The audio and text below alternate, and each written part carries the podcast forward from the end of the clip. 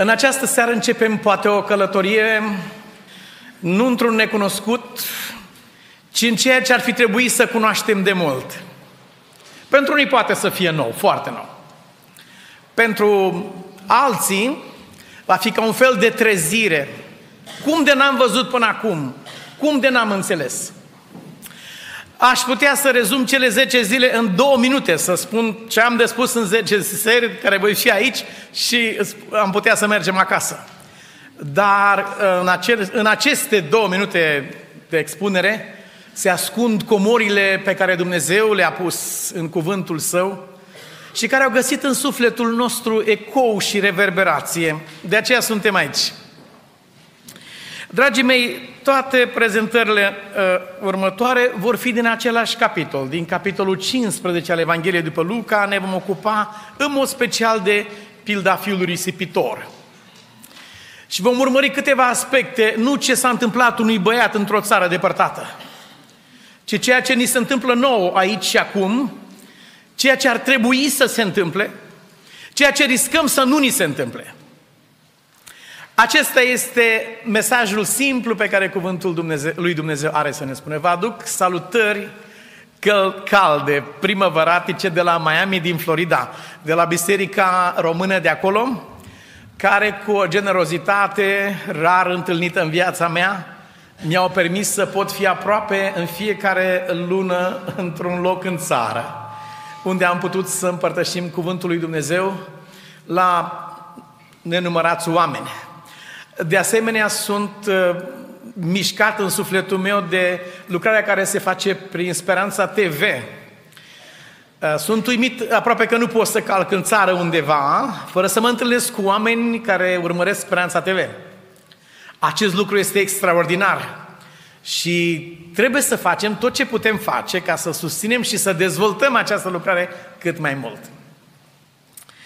Dragii mei, chiar la începutul acestui capitol, capitolul 15, avem uh, motivul sau scânteia care a declanșat uh, ceea ce uh, mari scritori ai lumii, cum ar fi Dickens și Emerson, ei au spus despre pilda fiului risipitor că este cea mai frumoasă povestire care a fost pusă vreodată în istoria omenirii. Nu există ceva. Dacă cineva are ceva mai frumos de spus, aș vrea să-l aud. Dar prin secole nu s-a ridicat nimeni cu ceva deasupra acestei expresii incomparabile a Harului lui Dumnezeu. Această cea mai frumoasă povestire care a fost vreodată spusă oamenilor a fost declanșată de fapt de uh, nemulțumirea unor oameni. Așa știa Mântuitorul să răspundă. Noi de obicei răspundem la nemulțumire cu nemulțumire. La ură cu ură la bârfă cu bârfă. Dar Mântuitorul știa să răspundă exact cu opusul. Când a văzut că oamenii aceștia sunt nemulțumiți, sunt nefericiți, sunt roși de invidie, de gelozie, când i-a văzut așa de mizerabil în viața lor, le-a oferit niște daruri care nu au comparație. A zis, uite, vreau să-ți dau darul acesta frumos, pentru că te văd așa de nefericit. Și lor, lor, acestor nemulțumiți și nefericiți de oameni, lor le-a încredințat cea mai frumoasă povestire care a fost pusă vreodată. După cum ați văzut că la fântâna lui Iacov a discutat cu acea femeie ceea ce n-a discutat cu Sinedriul și cu mari preoți, tot așa aici discută cu acești oameni nemulțumiți și cârtitori. Așa știa el să răspundă. Toți vameșii și păcătoșii se apropiau de Isus ca să-L asculte. Cum adică toți? Păi nu erau unii care se duceau la cârciumă, la beție, la desfrâu, la crime de tot felul. Vame și pe cine era? Aceștia erau tâlhari oficiali. Ei tâlhăreau cu acte în regulă în vremea lor. Jupuiau, jefuiau pe oameni, pe oricare. Nu de multă vreme am discutat cu cineva care are o companie și mi-a spus, zice, nu mai pot să trăiesc între acești tâlhari. Pleacă o inspecție, vine alta, pleacă una, vine alta. Trebuie să dau ceea ce nu iau, nu am, nu am să dau la atâtea, vreau să închid, trebuie să plec de aici. Vame și aceștia erau tâlharii cu acte în regulă ai vremilor.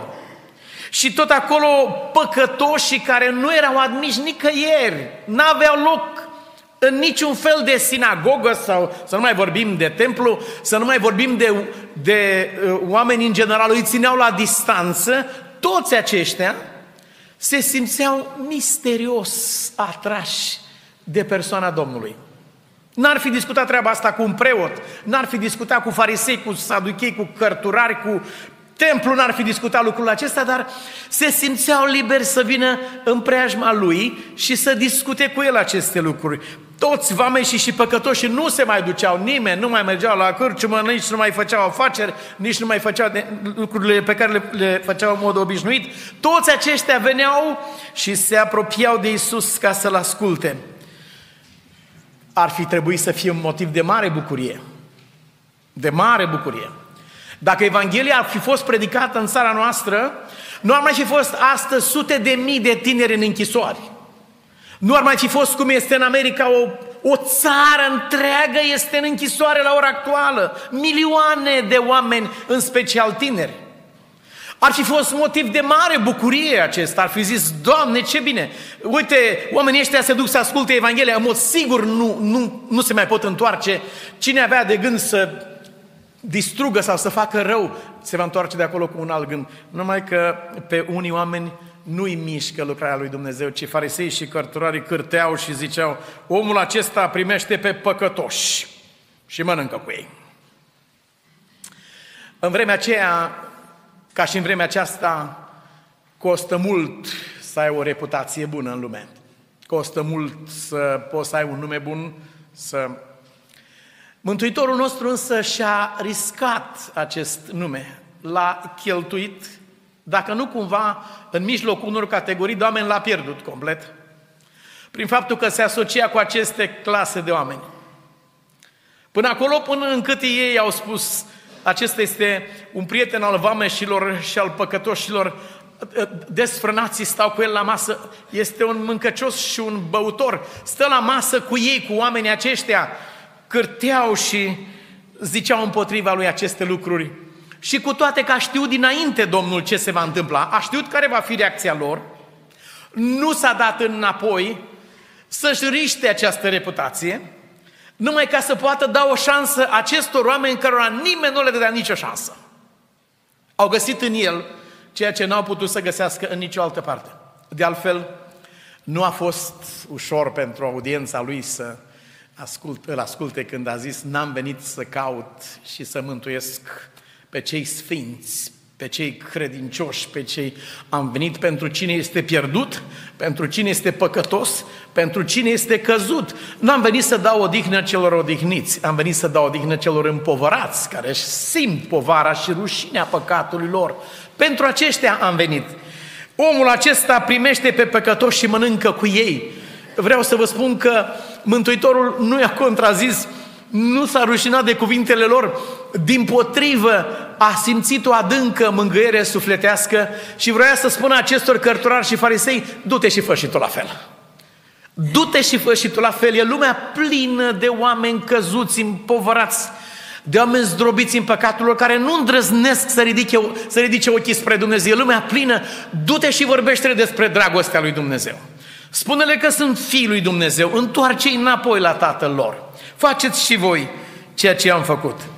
În loc să răspundă cârtirilor lor, parcă te indignează când cineva cârtește. Ce? Unul, unul, e, unul e nemulțumit. Dacă, dacă ei au fost nemulțumiți de Fiul lui Dumnezeu, de ce să te mai super tu că sunt nemulțumiți de tine? Am primit în casă, nu de mult, în, în Statele Unite, un, un tată. L-am ascultat, i-am ascultat povestea vieții. A plâns zdrobit și a spus că a lucrat 14 ani din viața lui și a cheltuit absolut tot ce a lucrat ca să-și aducă familia din țară aici. Și a reușit și a adus pe toți și le-a găsit servicii și case și tot ce a trebuit. În urma tuturor acestor lucruri, spunea dumnealui, niciunul din ei nu vor să vorbească cu mine. Sunt cel mai disprețuit și lepădat și aruncat din casă de la mine. Și am zis, bucură-te că nu ești disprețuit și lepădat din ceruri Acolo ești bine primit, acolo ești iubit, acolo ești dorit. Acolo Dumnezeu a promis că se va ocupa personal și îți va pregăti un loc. Parcă te cuprinde indignarea. Dacă nici Isus n-a fost suficient pentru acești oameni, dacă au cârtit împotriva Lui, împotriva atunci cine, cine mai poate să aibă pretenție sau să aștepte un alt tratament decât acela la care a fost supus Isus? Am găsit o definiție extraordinar de frumoasă a umilinței zilele trecute. Umilința este să trăiești pe pământ fără să ai pretenția să fii tratat mai bine de cum a fost tratat Isus. Cam aceasta însemnează umilință. Mă tem că niciunul pe aici printre noi nu știu dacă avem vreun umil pe aici. nu cred. Nici aici în fața dumneavoastră nu stă un om umil, vă asigur. Adică a trăi pe pământ fără să ai pretenția să fii tratat mai bine decât a fost tratat Domnul tău. Dacă s-au făcut aceste lucruri copacului verde, ce se va întâmpla cu cel uscat? Dacă s-au făcut aceste lucruri, dacă mi-au făcut aceste lucruri mie și vouă, au să, și cu voi o să procedeze la fel. În răspuns la astfel de stare de lucruri, fără să dea curs firii, fără să dea curs indignării, sau să răspundă cârtirii cu cârtire și nemulțumirii cu nemulțumire, în răspuns la acest uh, lucru, el le-a spus două pilde, pregătind inimile lor pentru cea mai frumoasă povestire care a fost spusă vreodată, pilda fiului risipitor. Le-a spus pilda cu aia pierdută întâi și dacă ați notat acolo în această pildă, noțiunea de bucurie este dublă. Mare este bucuria lui că a găsit-o. Bine, dar nu e un ciomac să o bați pentru că ai mers atâta de mult, te-a dus prin voi, prin mărăcini, cât a trebuit să alergi. Nu, nu, nu, nu, nu. de bucurie că am găsit-o, am uitat toate, toate aceste lucruri. Nu am pornit să caut oaia pierdută ca să o pedepsesc pentru că e pierdută. Nu. Am pornit să o caut ca să o găsesc și să o aduc și spune Scriptura, o pune cu bucurie pe umeri. Adică cu bucurie ă, vrea să spună că nici măcar nu-i dă voie să se teamă. Nici măcar printr-o privire tăioasă sau aspră sau mustrătoare sau disprețuitoare, nici măcar prin, prin atât nu-i apasă sufletul, o pune cu bucurie pe umeri, aceasta este cea din tâi bucurie și a doua merge între oameni și spune cu mare bucurie, le spune la toți oamenii, bucurați-mă cu mine, nu pot să mă bucur singur, am nevoie de unii oameni să, mă, să ne bucurăm împreună, bucurați-vă împreună cu mine că am găsit oaia care era pierdută. Oamenii generației lui spuneau mare bucurie în cer când moare un păcătos. Aceasta se predica în biserică de la Amvon. Poate să mai predică și astăzi, dar cu fraze așa, sub formă de predici să numesc. El a spus altceva. Dacă e vorba de bucurie, mare bucurie în cer, când se întoarce unul din acesta la Dumnezeu. Vă spun, este mai mare bucurie în cer pentru unul care se întoarce, decât pentru 99 de păcătoși care nu au nevoie de pocăință. Aș pune o întrebare cam grea, dar uite că am de gând să adresez întrebarea, dar vă rog, nu e nevoie să ridicați mâna. Cât suntem în această sală prezenți care nu avem nevoie de pocăință? Literalmente n-am de ce mă pocăi. N-am de ce mă întoarce la Dumnezeu. Eu nu fac rău la nimeni, eu am toate... Un frate, știți ce ne-a spus? Era mai în vârstă, este mai în vârstă și a vorbit într-o seară și a zis nu mi-aduc aminte niciodată în viața mea să fi fost nevoie să mint. N-am avut nevoie de așa ceva. Mama săraca s-a rugat pentru mine și a zis, Doamne, te rog să n-aibă nevoie copilul meu să mintă niciodată. Dânsul nu ne-a spus n-am mințit, n-am avut nevoie să fac așa ceva. N-am ajuns niciodată într-o situație în care am avut nevoie să mint. Nu, sunt aici, în fața voastră. Dar spune Biblia, și am admirat, rar, o dată, o singură dată în viața mea am auzit așa ceva. N-am auzit a doua oară. O singură dată în viața mea. Dar aici în Scriptură spune că e mai mare bucurie în cer pentru un mincinos care se întoarce la Dumnezeu și pune capăt minciunii pe care o spune sau în care trăiește, este mai mare bucurie în cer pentru acesta decât pentru 99 de oameni ca a celălalt care a spus în viața mea, a spus-o cu toată modestia acest om. Nu a spus ca să se laude sau să ne impresioneze pe noi.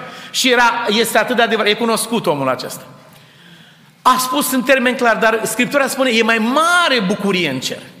Mai mare pentru unul care se întoarce la Dumnezeu decât pentru unul care nu are nevoie vreodată să se întoarcă la Dumnezeu. Câți dintre noi în această seară nu avem nevoie de pocăință? Câți dintre noi, dacă am fi invitați aici, dacă ar fi invitați cei ce vor să se pocăiască, ce înseamnă pocăință? Nu, nu, nu, nu. Nu este jocura aceasta care era prin sat și sufeream noi la școală, oh, când ne zicea pocăit sau... nu, nu, nu. Este un cuvânt prea scump care se numește schimbarea minții. Nu însemnează așa să umbli cocoșat, nu însemnează să vii și să spui acolo în fața unor oameni ca într-o anchetă ce se întâmplă. Iisus nu l-a întrebat pe Petru ce s-a întâmplat lângă foc. Nu, pentru că Dumnezeu știe, nu e nevoie să-L informăm noi pe Dumnezeu. E nevoie să informez pe aproapele meu, da. Dar pe Dumnezeu nu. Am un prieten care s-a ocupat cu spargeri de case, de mașini, furturi de mașini. Și după ce a cunoscut pe Dumnezeu în închisoare, când a ieșit de acolo, s-a dus la 20 de adrese unde a știut că a spart, a furat banii, a furat mașina, a dat foc la casă. S-a dus la ușă, a bătut la ușă și a spus, bună ziua, bună ziua, care e problema? Domne, eu sunt îl harul care a spart ușa asta și am intrat în casă la dumneata. Oh, s-au speriat oamenii. Eu am făcut lucrul acesta. Am venit înapoi la adresa asta ca să vă spun că m-am întors la Dumnezeu și că vreau să plătesc tot ce am jefuit de aici. Puneți-mi pe spate ceea ce credeți că trebuie să-mi puneți. Voi plăti, toată viața vreau să muncesc să plătesc înapoi. Nici măcar unul dintre cei la care au fost nu l-a dat afară? Nici măcar unul n-a pus pe spatele lui ceva de plătit. Unii oameni au plâns și a zis, pentru prima dată în viața mea am văzut așa ceva. Ce s-a întâmplat cu tine, omule? Am cunoscut pe cineva. Am cunoscut pe Domnul. Sigur că uh, este de așteptat să se piardă o oaie în pustiu, dar uh, în casă, adică în poporul lui Dumnezeu, în biserică. Nu, toate lucrurile sunt în mare siguranță. De asta am plecat din lume ca să mergem în biserică, să fim la adăpost. Dar dacă este un loc care este într-adevăr primejdios pentru suflet, este acela unde nu te mai păzești. Se întrebau în Statele Unite de ce la unele școli creștine se Uh, practică drogarea mult mai grav decât la alte școli necreștine. De ce se distrug mai mult acești copii care merg la o școală creștină zis să fie protejați într-un... Și explicația a fost aceasta. Vine acolo fără apărare, lasă garda în jos, nu se mai apără pentru că se consideră la o școală creștină și de atunci ești... Dar acolo este ascuns bine diavolul. Același lucru se întâmplă în biserică, în momentul în care un om se crede la adăpost. Acolo este cel mai vulnerabil. Pentru că adăpostul nu poate să-l ofere decât stânca veacurilor Hristos Iisus. Adăpost nu se găsește în altă parte. Nu, n-ai. Nu, nu contați pe lucrul acesta. Copiii care n-au fost conduși la Mântuitorul, care nu, nu au fost împrieteniți cu el, sau studenții, sau fiecare dintre noi care n-am cunoscut pe Domnul și așa cum spune în cartea lui Iov, împrietenește-te dar cu Dumnezeu. Suntem în acest teribil risc, în momentul în care ne simțim în siguranță. Atunci suntem cel mai, în postura cea mai vulnerabilă din viața noastră. A doua pildă pe care o mărturisește Mântuitorul este cea care se petrece în casă. Acolo este pierdută o monedă prețioasă în casă! Păi am crezut că în casă suntem în siguranță. Nu. Cine se poate pierde afară, cineva se poate pierde afară, altcineva se poate pierde în casă. Va căuta diavolul să te piardă fie că ești afară, fie că ești în casă. Și în casă s-a pierdut această monedă prețioasă și a fost amestecată cu gunoiul de pe jos. A fost lăsată în întuneric și în răceală și în mizerie până când Slavă lui Dumnezeu, a fost acolo un păstor care a observat lipsa acestei oi, că unul nu observă dacă e beat în speță, beat de mândrie, beat de prostie, de, sunt diverse feluri de a fi beat. Nu observă că îi lipsește oaia săracul. Dintr-o turmă întreagă se mai poate întoarce cu una acasă, dar nu dacă e beat, nu vede. Iar aici în casă, dacă o gospodină este neglijentă, este superficială, nu are cum să vadă că s-a pierdut ceva. Numai că aici este cineva care totuși are ochii deschiși și mătură toată casa și aprinde lumina și caută și găsește. Și în final, pilda aceasta se încheie pe aceeași notă de mare bucurie. Bucurați-vă cu mine că am găsit ce era pierdut, s-a pierdut în casă. Aceste două uh, pilde asupra cărora nu aș dori să rămânem mai mult pentru că ne pregătim să intrăm în subiectul nostru, acestea două au fost ca o trambulină care au pregătit doi pași, a fost pur și simplu saltul acesta care a fost făcut ca să putem înțelege cea mai frumoasă istorie care a fost pusă vreodată pe pământul acesta. Și care nu ne vorbește despre cineva într-o țară depărtată, ci este istoria mea și istoria ta. Este scris despre noi. În sulul cărții este scris despre mine, nu despre cineva care. Este istoria vieții mele desfășurată acolo. Este răspunsul la întrebările vieții mele. Este răspunsul lui Dumnezeu pentru cazul meu, pentru situația mea. Dumnezeu are un răspuns pentru mine. Tot așa vă spun că este bucurie înaintea îngerilor lui Dumnezeu pentru un singur păcătos care se păcăiește. Oamenii au deschis ochii și au văzut că este de fapt o lume nouă ce preda Mântuitorul nostru. Niciodată n-au auzit așa ceva la biserica lor. Au fost generații peste generații, sute mii de ani au ascultat aceeași predică, dar acum era ceva nou. Acum era ceva care făcea pur și simplu să tresară mintea și să bată inima. Când Domnul ne-a văzut pregătiți, atunci a rostit pilda aceasta. Un om avea doi fii. Doi fii însemnează tată, însemnează înfiere, însemnează familie. Doi fii între care noi am face diferență mare și am spune, nu e tot una să rămână unul acasă și să plece unul haihui, dar Biblia nu face nicio diferență, spune un om avea doi fii. Noi astăzi împărțim lumea în um, biserică și lume. Zicem, cu tare om a venit la biserică din lume. Din care lume? Din această lume în care s-a rugat Iisus pentru mine să nu fiu luat din ea. Nu te rog să iei din lume, ci te rog să-i păzești de cel rău. Nu te rog să-i izolezi acolo în vreo cutie. Nu te rog să-i faci să se uite la ceilalți oameni de sus. Dintre ei erați voi toți odinioară, de acolo v-au luat Dumnezeu. Între ei sunteți voi trimiși astăzi ca să reprezentați pe Dumnezeu. Un om avea doi fii.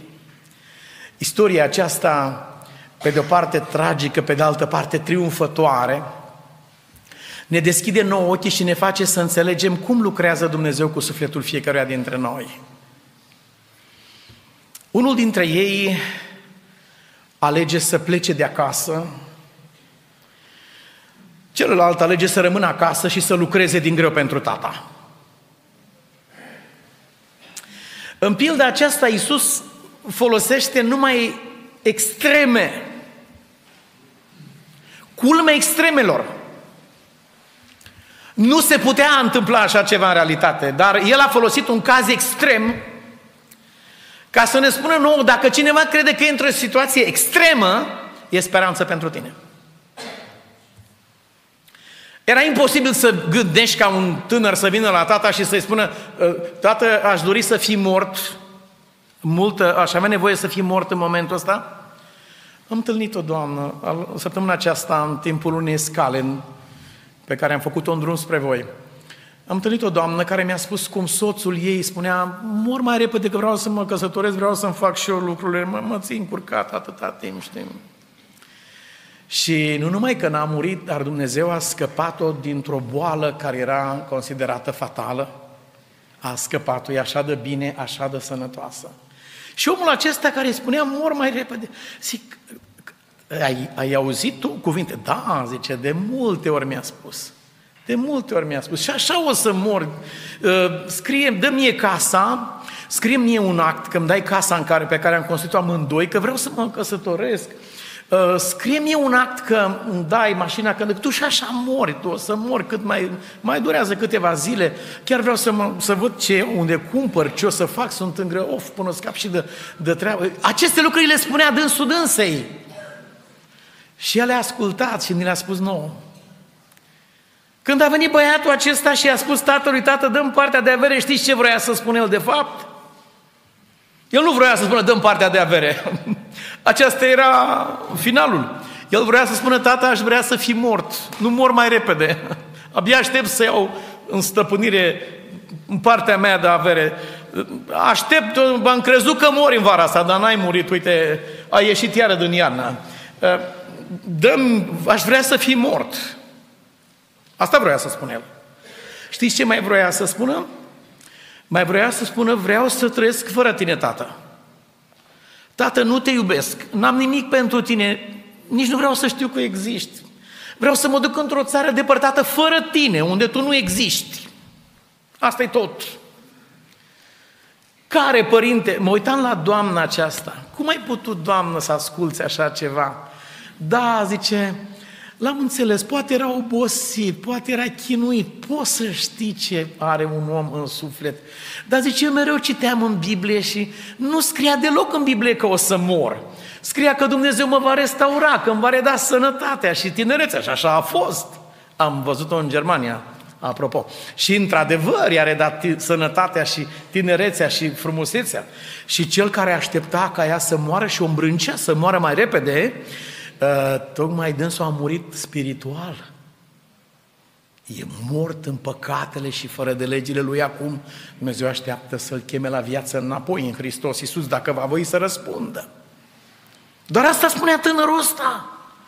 Tata, aș vrea să fi mort.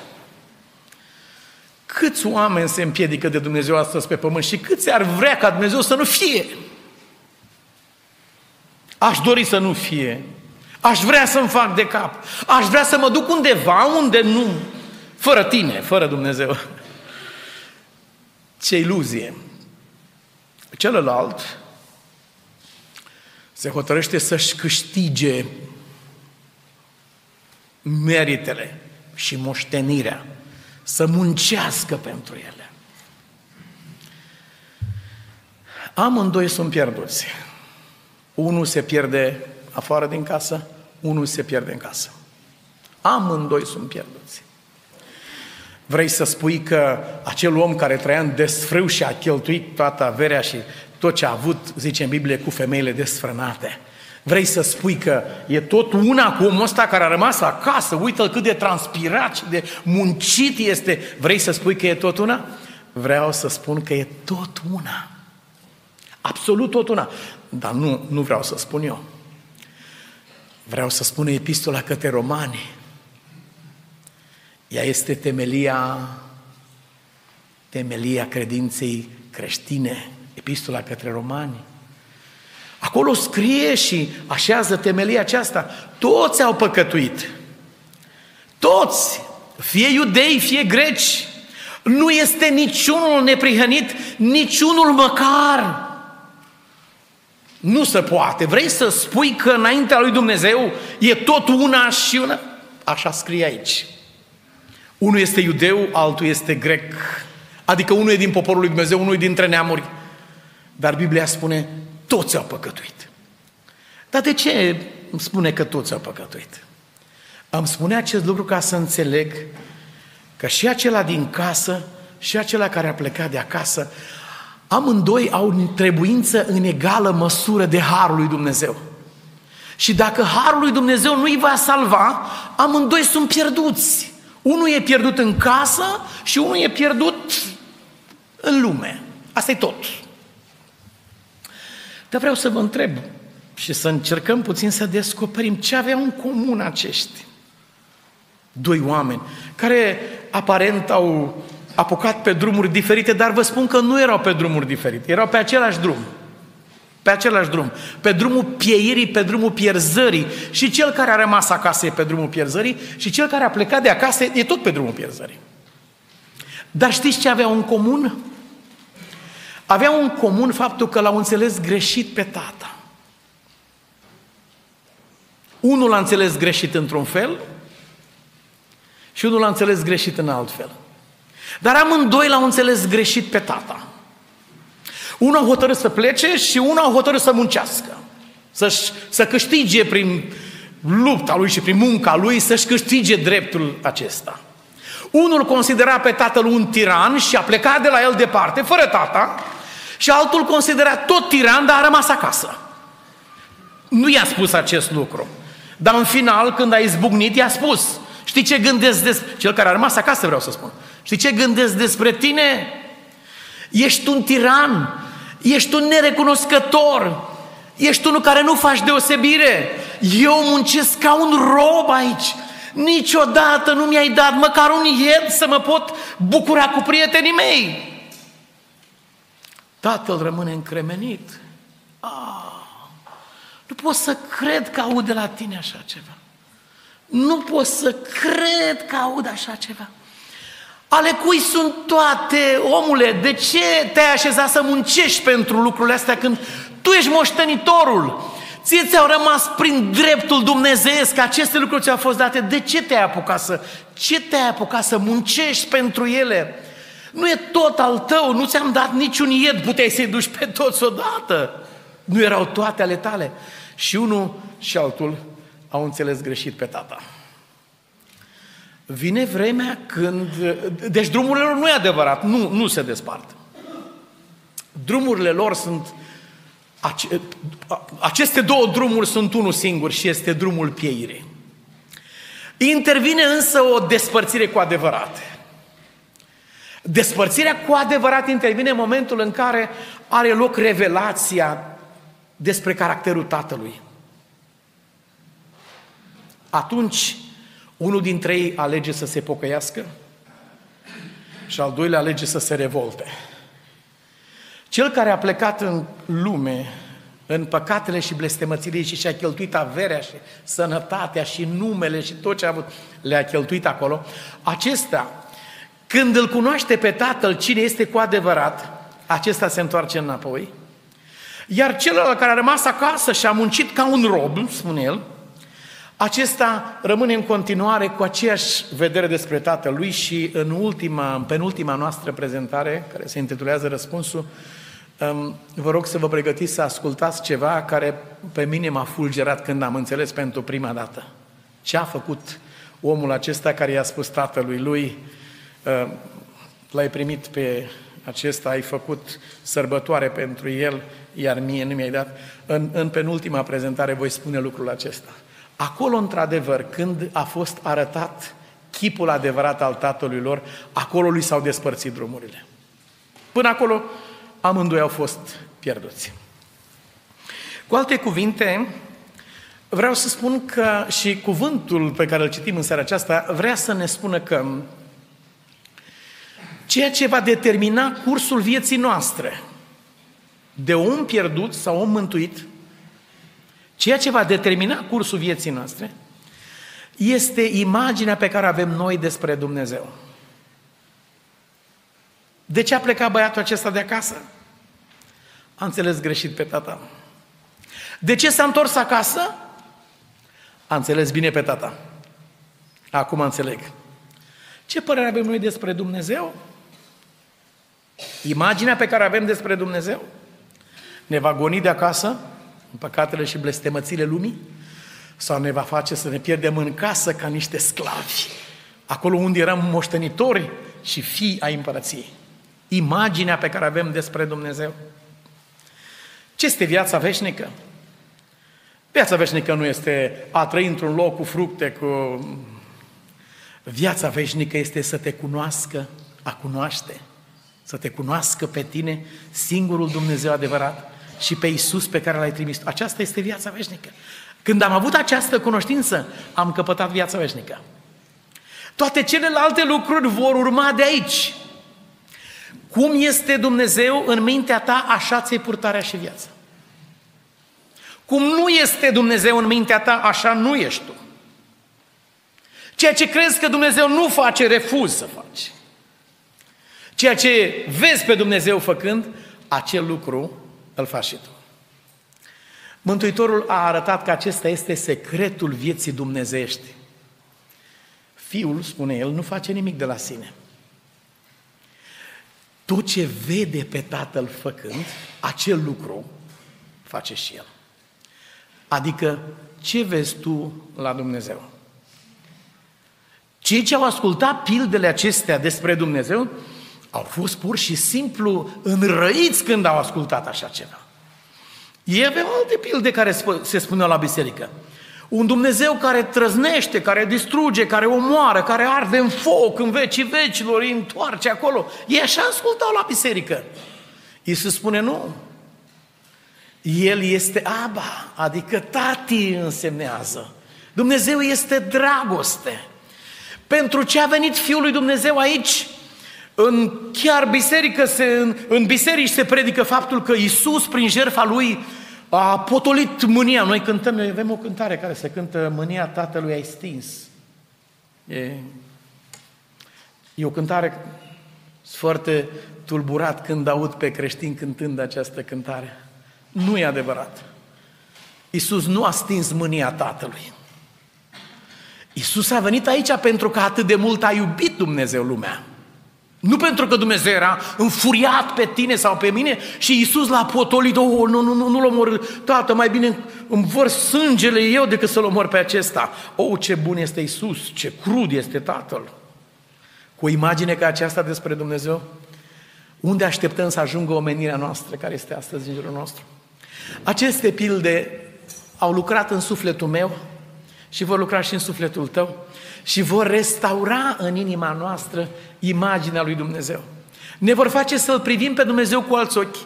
Aceste lucruri vor schimba viața noastră. Îndată ce îl vedem pe Dumnezeu cu alți ochi, îndată viața noastră va fi diferită. Pe vremuri, Părintele Medicinii Hipocrates a făcut o observație. A zis, unii pacienți știu sigur că sunt bolnavi de o boală terminală de o boală fatală, de o boală fără vindecare. Dar consemnează el acolo, zice, bunătatea doctorului, bunătatea doctorului le-a inspirat speranță și unii dintre ei au pus în funcțiune toate mecanismele credinței din ființa lor și au biruit moartea literalmente pentru că cineva lângă ei le-a arătat dragoste. Când vom înțelege acest lucru și să, să nu luăm, oh, știm, Dumnezeu este dragoste. Nu, nu. Să nu luăm acest lucru superficial și nici ușuratic. Ne va trebui întreaga viață și veșnicie să luptăm, să învățăm și să înțelegem și să trăim faptul că Dumnezeu, într-adevăr, este dragoste. Nu de mult timp, o studentă din Statele Unite de la o universitate uh, creștină a, de, a devenit creștină, ea era musulmană, s-a întors în țara ei pentru o vacanță. Vreau să spun că la noi în sat, încă în sat se mai păstrează puțin conceptul acesta de rușine sau de dezonoare. S-a pierdut în general, oamenii sunt fără rușine, este o profeție biblică spunând că oamenii au pierdut simțământul de rușine săvârșesc cu lăcomie tot felul de fără de legi în văzul tuturor, în filme, în... Um, nu mai le rușine de nimeni, nici de Dumnezeu, nici de oameni. Și din nefericire găsesc clienți care să îi, va, să îi vadă pe acești oameni. Vreau să spun că acest concept de dezonoare, pe care Isus îl subliniază acolo, Uh, creind acest personaj care a comis cea mai adâncă dezonoare posibilă, fiul risipitor care literalmente îi vrea moartea tatălui și vrea să ia totul de pe el. Acest concept de dezonoare este încă prezent acolo, în Orient, în lumea musulmană. Această studentă merge acasă și uh, bate la ușă, în casă nu este nici tata, nici mama, dar este un unchi în casă. Și în așteptarea, unchiul, în așteptarea părinților, unchiul îi spune fetei, după ce se schimbă la față, Îi spune că dezonoarea pe care i-a adus-o familiei trebuie imediat și pe loc pedepsită cu moartea. Tânăra fată nu mai are timp să scape. Atunci el a prins-o, a lovit-o cu scaune, cu tot ce a prins la îndemână, i-a dislocat umărul, i-a rupt genunchiul acolo în casă și când era pe punctul de a omorâ, cum de altfel ați auzit că se comit aceste crime, la ora actuală uh, organe de poliție, de urmărire internaționale sunt pe urma acestor oameni care își ucid fetele, își ucid uh, soțiile sau soții pe principii zis de onoare. Ai dezonorat uh, uh, familia. A, tatăl ei a apărut cu puțin înainte de a fi omorâtă fata. A scăpat-o din mâinile unchiului credincios. Unchiul era așa de credincios că vroia să o omoare pe nepoată pentru că a dezonorat, a devenit creștină. Tatăl o scapă din mâinile ei și cu oasele rupte reușește să o împacheteze, să o pună într-un avion. În Statele Unite este internat într-un spital, acum este înapoi în, în universitate. S-a refăcut. Vreau să spun, iubiții mei, că din această cumplită dezonoare pe care noi am făcut-o lui Dumnezeu, de acolo, din, din prăpăstile acestea ale imoralității, Dumnezeu vrea să ne ridice picioarele pe stânca aceasta pe care n-am putea să o ajungem singuri. Nu este nimeni, e o cântare frumoasă, nu e nimeni atât de căzut încât să nu poată fi renăscut. Nu e nimeni atât de căzut. Vă rog să nu creadă nimeni această, această, acest neadevăr cumplit al diavolului, să se considere exclus Vă rog să nu creadă nimeni pe oamenii care v-ar spune așa ceva, cum nu a vrut să creadă această doamnă pe soțul ei care o pregătea să o mormânteze. A refuzat să-l creadă. L-a crezut pe Dumnezeu pe cuvânt. Vă rog să-L credem pe Tatăl nostru ceresc, care a deschis pentru noi o perspectivă ca aceasta, inimaginabilă. Și serile acestea, cu ajutorul lui Dumnezeu și din pilda aceasta, vom vedea pe Tatăl nostru într-o nouă lumină. Pentru că ceea ce credem în mintea noastră afectează profund fizicul nostru, purtarea noastră, viața noastră. Au făcut experiență și au pus un miel într-o cușcă cu un lup. Era un lup bătrân, un lup fără dinți, un lup, uh, nici nu se mai putea numi lup. Au pus un miel acolo. Mielul nu știe palmaresul acestui lup, și a murit lângă el, fără să-l fi atins. A murit lângă el. De ce? Datorită a ceea ce credea el. Omul trece prin aceste stări de lucruri. Sunt unele fenomene uh, biologice în corpul nostru fantastice. Doi oameni au, între ghilimele, au murit într-un vagon frigorific înghețați, vreau să treacă frontiera, au murit înghețați într-un vagon frigorific. Pardon, vagonul nu, nu era frigorific deloc. Așa au crezut ei. Au murit în această poziție fetală, ca și când erau înghețați de frig. Nu a fost acolo. Dar ceea ce au crezut în minte, literalmente i-au omorât. Alții au supraviețuit în condiții inimaginabile, în lagăre de concentrare, în închisori, în, în, în torturi inimaginabile, pentru că au crezut că au pe cineva drag afară, pentru care trebuie să trăiască cu orice chip. Și au luptat și au supraviețuit. Vreau să spun că are o importanță covârșitoare, totală în viața noastră, imaginea pe care avem despre Dumnezeu în minte și ce credem despre El. Aceste lucruri vor afecta și vor schimba viața noastră. S-ar putea ca să confundăm și să fi confundat în viață de atâtea ori glasul lui Dumnezeu cu glasul șarpelui. Și am ales să ascultăm glasul șarpelui. Nimeni să nu se uite înapoi ca la o fatalitate. După cum scrie în Scriptură, chiar dacă cineva ar câștiga tot pământul, dar și-a pierdut sufletul lui, la ce ar folosi, tot așa, dacă cineva ar fi pierdut absolut tot, dar și-a câștigat sufletul lui, ce a pierdut omul acela? La aceasta ne cheamă Dumnezeu. Și chemarea aceasta trebuie să fie pentru fiecare dintre noi vie și lucrătoare. În casa noastră, în sufletul nostru, în lumea în care trăim și ne mișcăm. Am simțit ce s-a întâmplat în sufletul meu când am putut să văd pe Dumnezeu prin lumina care vine de la crucea de pe Golgota. Am văzut pe Dumnezeu cu alți ochi. Am început drumul credinței într-un fel. Dar petrecând timpul acesta în, în citirea Scripturilor și în predicarea lor, în fața atâțor oameni, mi-am dat seama că era ceva care lipsea adânc din suflet. Lipsea esența.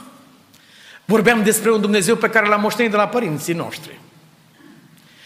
Ei ne-au învățat, spune Biblia, cum credeau ei că e bine. Dar, spune Petru, zice, de la părinții voștri ați moștenit un fel deșert de viețuire. Ați moștenit o imagine strâmba lui Dumnezeu de la părinții voștri. Nu punem în acolo că te arde Domnul cu foc. Oh, n-am știut că Domnul arde cu foc copii. Mi-a plăcut un cântec, acum l-am ascultat pe internet, mi l-a pus nepoata mea. Nu mi-e frică de babau.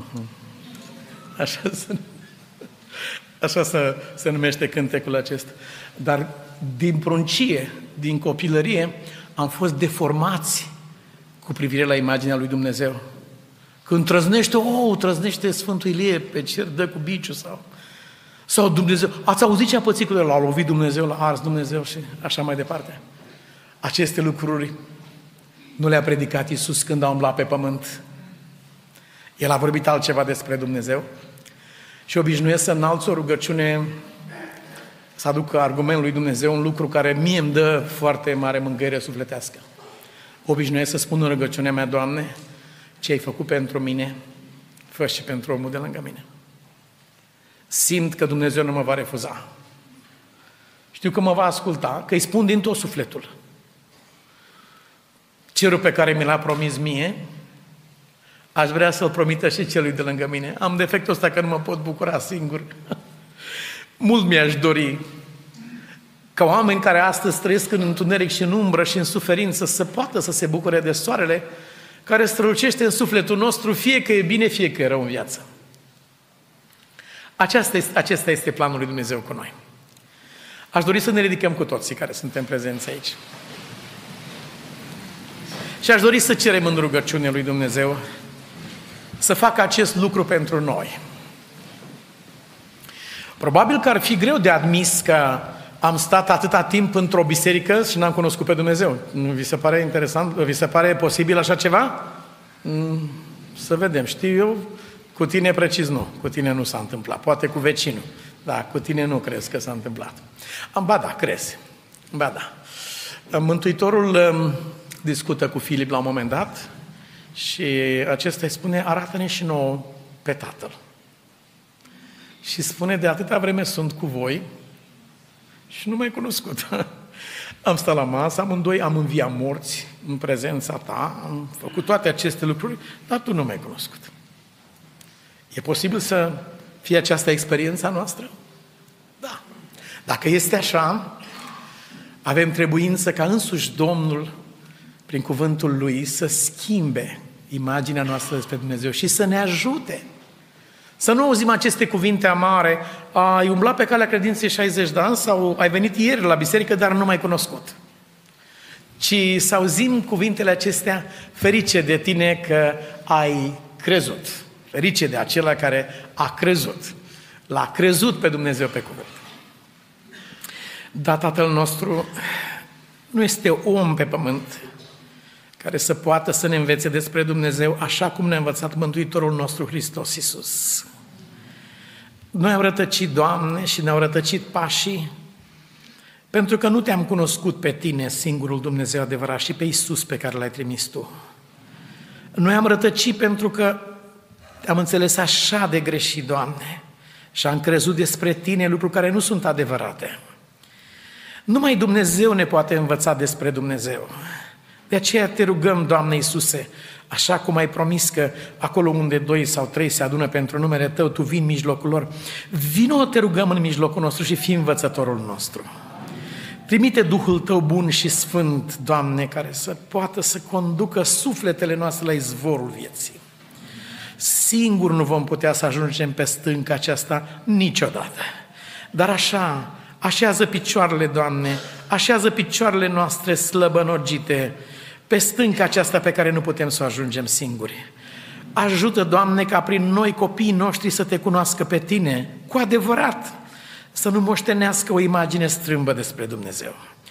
Prin, tine, prin viața noastră, Doamne, fă să te cunoască și cei care nu te cunosc astăzi.